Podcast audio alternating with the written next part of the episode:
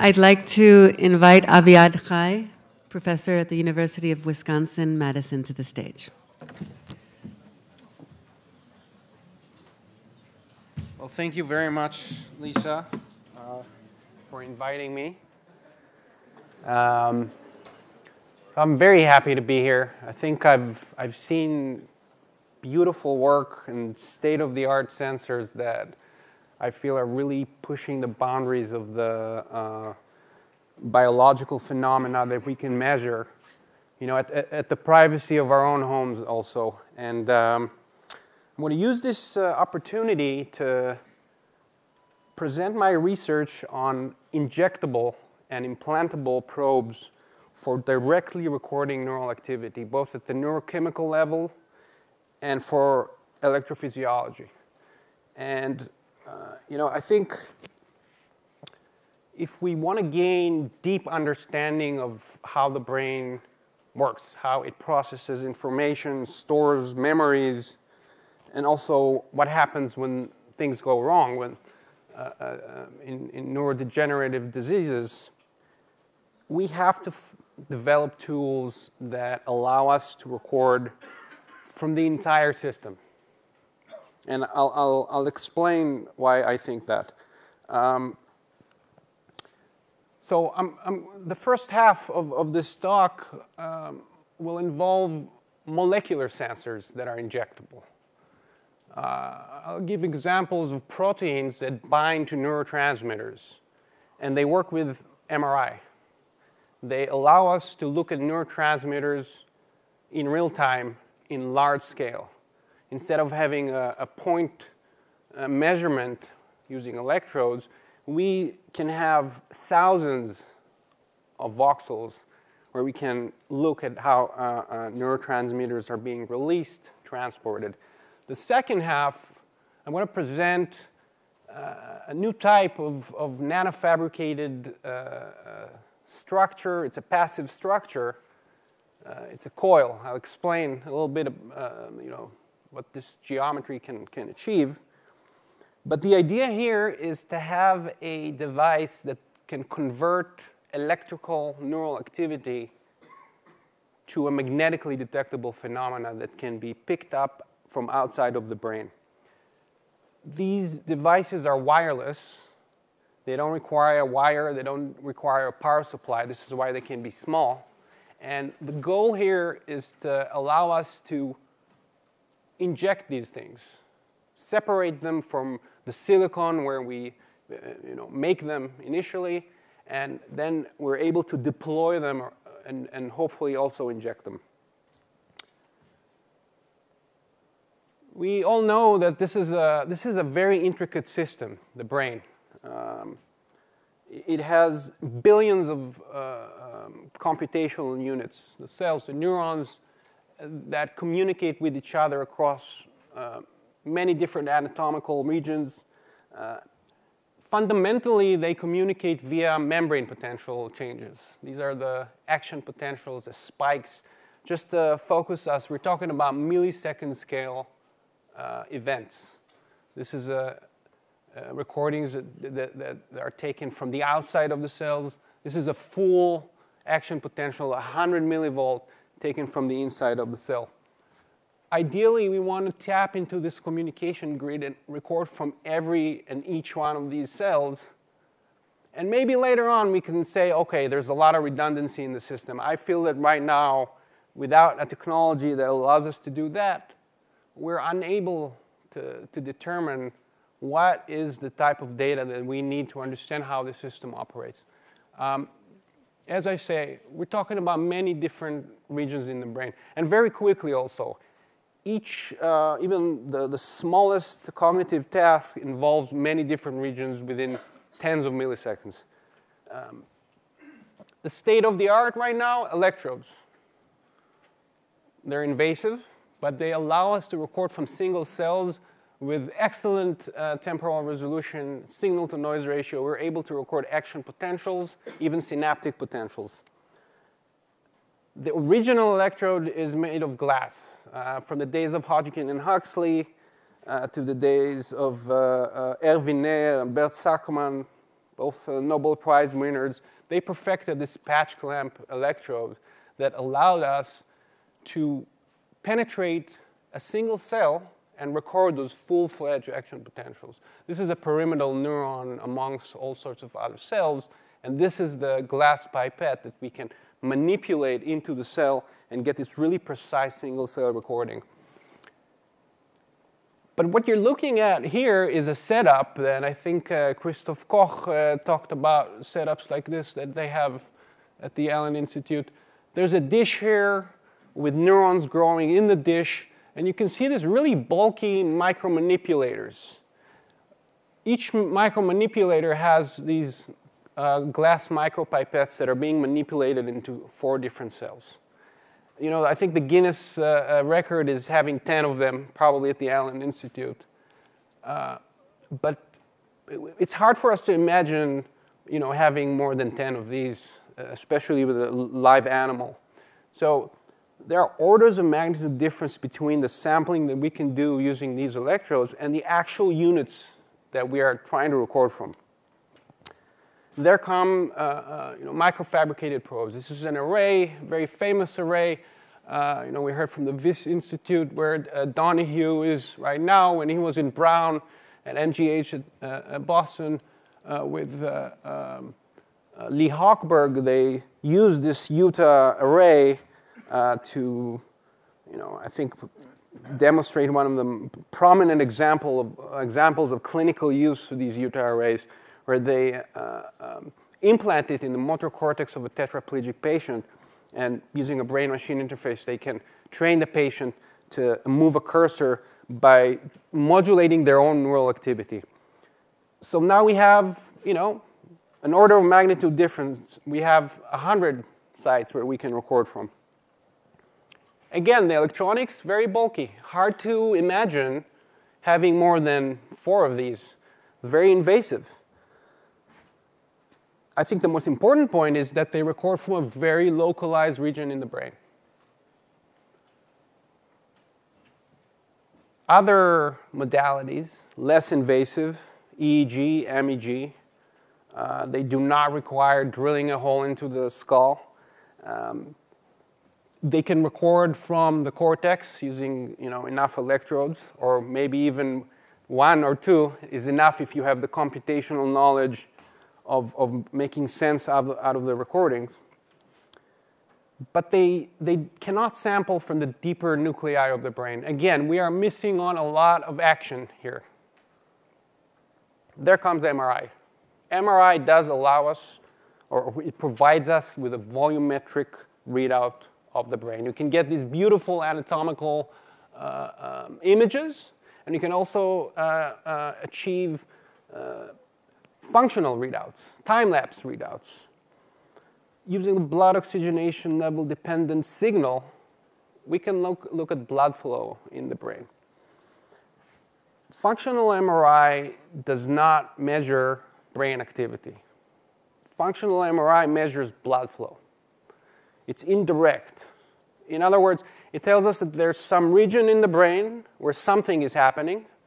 There's a metabolic demand there's a, there's a, you know, a requirement from some energy, but it doesn't tell us what is happening in that area in terms of the action potentials, the actual code. So how do we address this difficulty?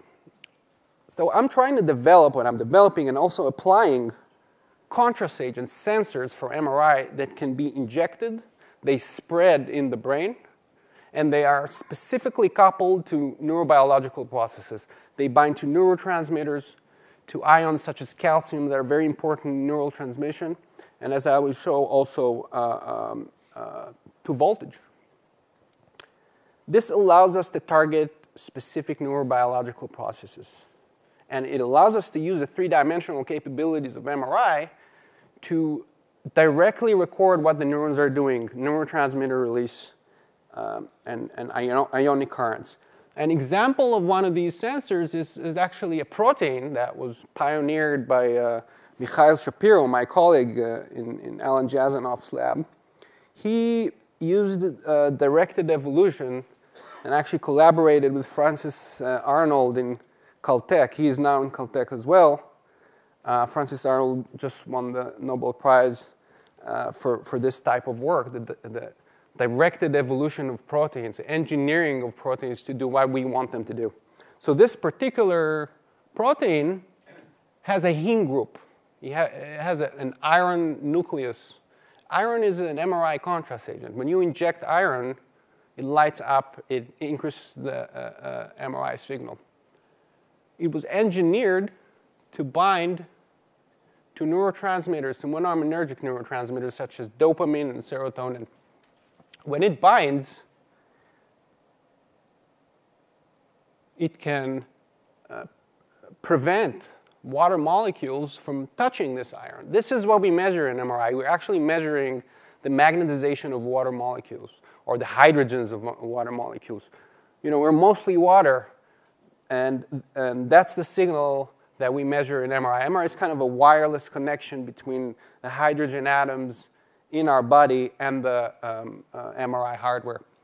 So we, we have a sensor that kind of turns on and off when it binds to a neurotransmitter. So this is an example of an experiment where we are showing for the first time direct imaging of neurotransmitters using fMRI.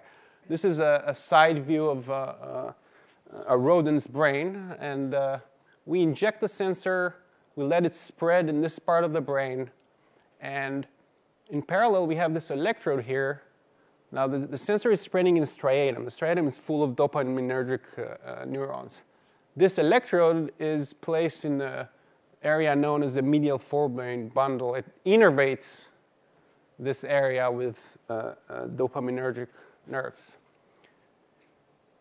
If we're looking at the MRI signal in that area right, right now, just uh, an average, when we inject the sensor, the MRI signal goes up. Remember, this is, this is a sensor that lights up when there's no neurotransmitter. When there's a neurotransmitter, it'll go off. When we start stimulating, we suddenly see these time-locked decreases of uh, MRI signal. So we're, we're looking at dopamine release in real time. The cool thing about this is that we can now generate these real-time maps of dopamine release. And we can suddenly get thousands of sites of recordings just by virtue of having a sensor that spreads in the brain. And we can characterize a release in many different areas, and we can look at how different regions of the brain interact. Another example uh, that uh, we recently published was using a, a, variant of this sensor that binds to serotonin. These are three MRI images of different parts of the brain of a rodent. We let the uh, uh sensor spread and we can look at how serotonin is being transported in the brain from thousands of voxels. And the immediate applicability of this is looking at how antidepressants operate in the brain in real time. These are animals are kind of a data set of animals that were not treated with any drug. These animals were treated with fluoxetine, also known as Prozac. Immediately you can see how the transport of serotonin, which is what uh, uh, you know, uh, Prozac does, it inhibits the reuptake of serotonin, we can immediately see in different regions what happens, what the antidepressant is actually doing. So these are, are two examples of, you know, we have a tool, we have a new tool to look at neurotransmitter dynamics in the brain at large scale in, in this second part, I'd like to show you how um, we can use nanofabricated probes to convert neural electrical activity to a magnetically detectable phenomenon. And I'm using uh, techniques that you know, I've used in the past to make arrays of electrodes. These are nanofabrication and microfabrication techniques these are the same uh, uh, fabrication processes that we use to make uh, CPUs, central processing units in your phones, in your computers. They're just on a finer scale sometimes. how do we connect between these types of devices to MRI? As I said, the, the uh, bold signal, uh, normal fMRI signal is, is related to blood uh, flow, hemodynamics. If we can think of a device that is, it operates like an antenna. It has, it's basically a coil. If people remember, you know, kindergarten electromagnetics, we're talking about an LC circuit that resonates. It has a capacitor and an inductor. This is how you make something resonate. MRI also works at a certain frequency. It depends on the magnetic field of the scanner. You know, if you think about an MRI scanner, a human MRI scanner of 3 Tesla, all of the hydrogen atoms in our body resonate at a certain frequency. It's actually 123 megahertz. So it's like, it's like a radio. You need to tune your hardware to 123 megahertz. The, the genius that found, out, found that out is Larmor. This is why this frequency is called the Larmor frequency. There were other people that realized that as well, but I guess he was the person that had the, the best PR back then. Um, but uh, if we can think of a device that is also tuned to the MRI frequency, it has, like I said, inductor and capacitor, but it also has some sensing element that's connected to the antenna. This sensing element is a transistor. Now, for those of you who are kind of have a little bit more knowledge in electrical engineering, a transistor can act as a switch. It can, it can detune this antenna. So when the, this device is tuned to the MRI frequency, it'll light up. If the sensor the transistor is sensing something, it detunes this antenna, and the signal goes down. It's another off sensor. It's a little confusing, but that's, that's what we do. It's, this, is not, this is actually a simple idea. It's like the RFID that we use to open doors, to, to pay uh, for products. Uh, this RFID also is tuned.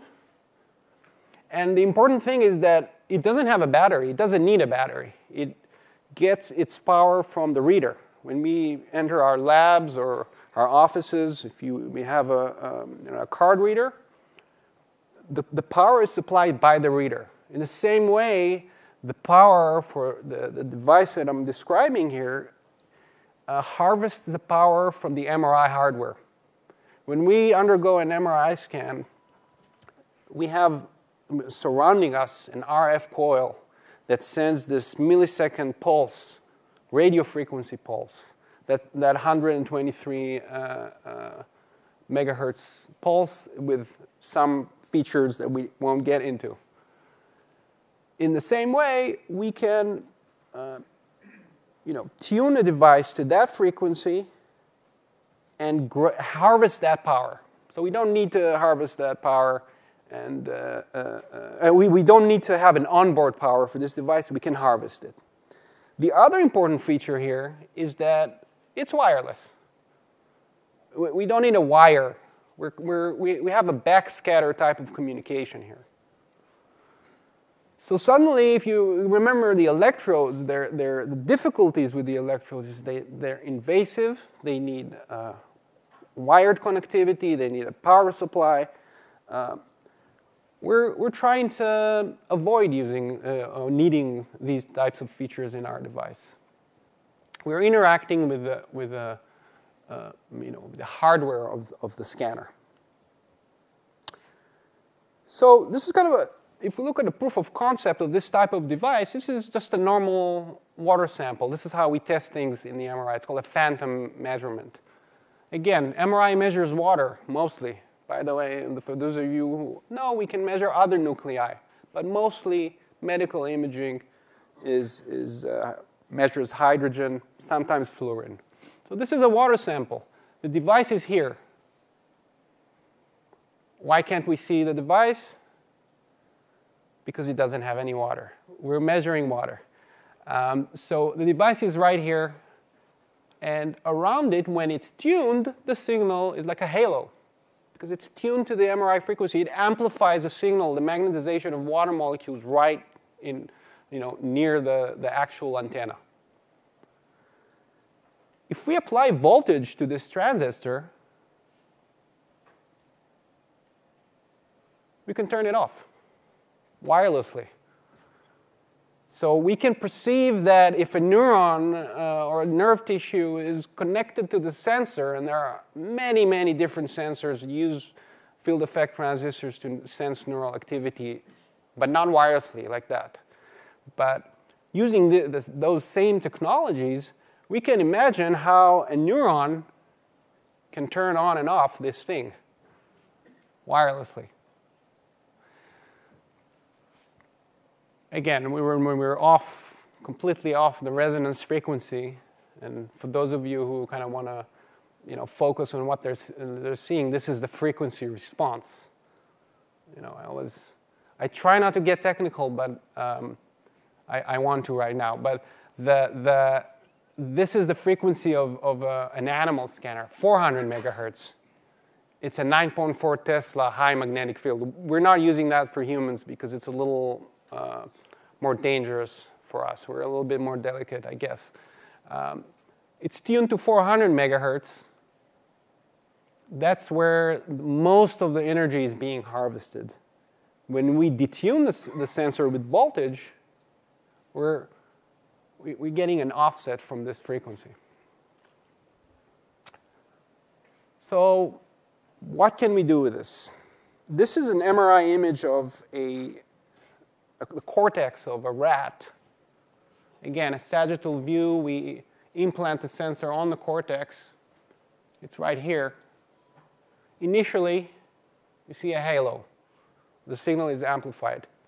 No wires. We implant it, we close the, the, the brain, and, and that's it.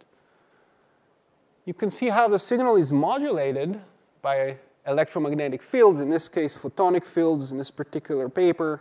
We have some work where we're sensing um, uh, voltaic fields. You can see how this device changes the MRI signal. So now we have this type of wireless little device that can modulate the MRI signal wirelessly and can sense electromagnetic events in the brain. This is a preclinical experiment. But you know what? This device is actually not that small, right? I mean, we're talking about millimeter scale, okay? We want to make these devices cellular scale so that we can more easily deploy them, inject them, hopefully inject them. So what do we do? The idea is to use nanofabrication technologies where we still have an antenna. This is a coil.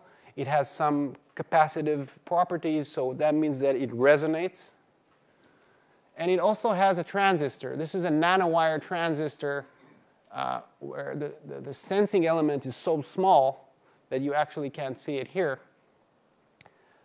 Well, you may see this little wire. This is the nanowire. This is where the sensing occurs. So we can sense at the cellular scale. We have a, a device that is roughly 50 microns. I want to make them even smaller, obviously.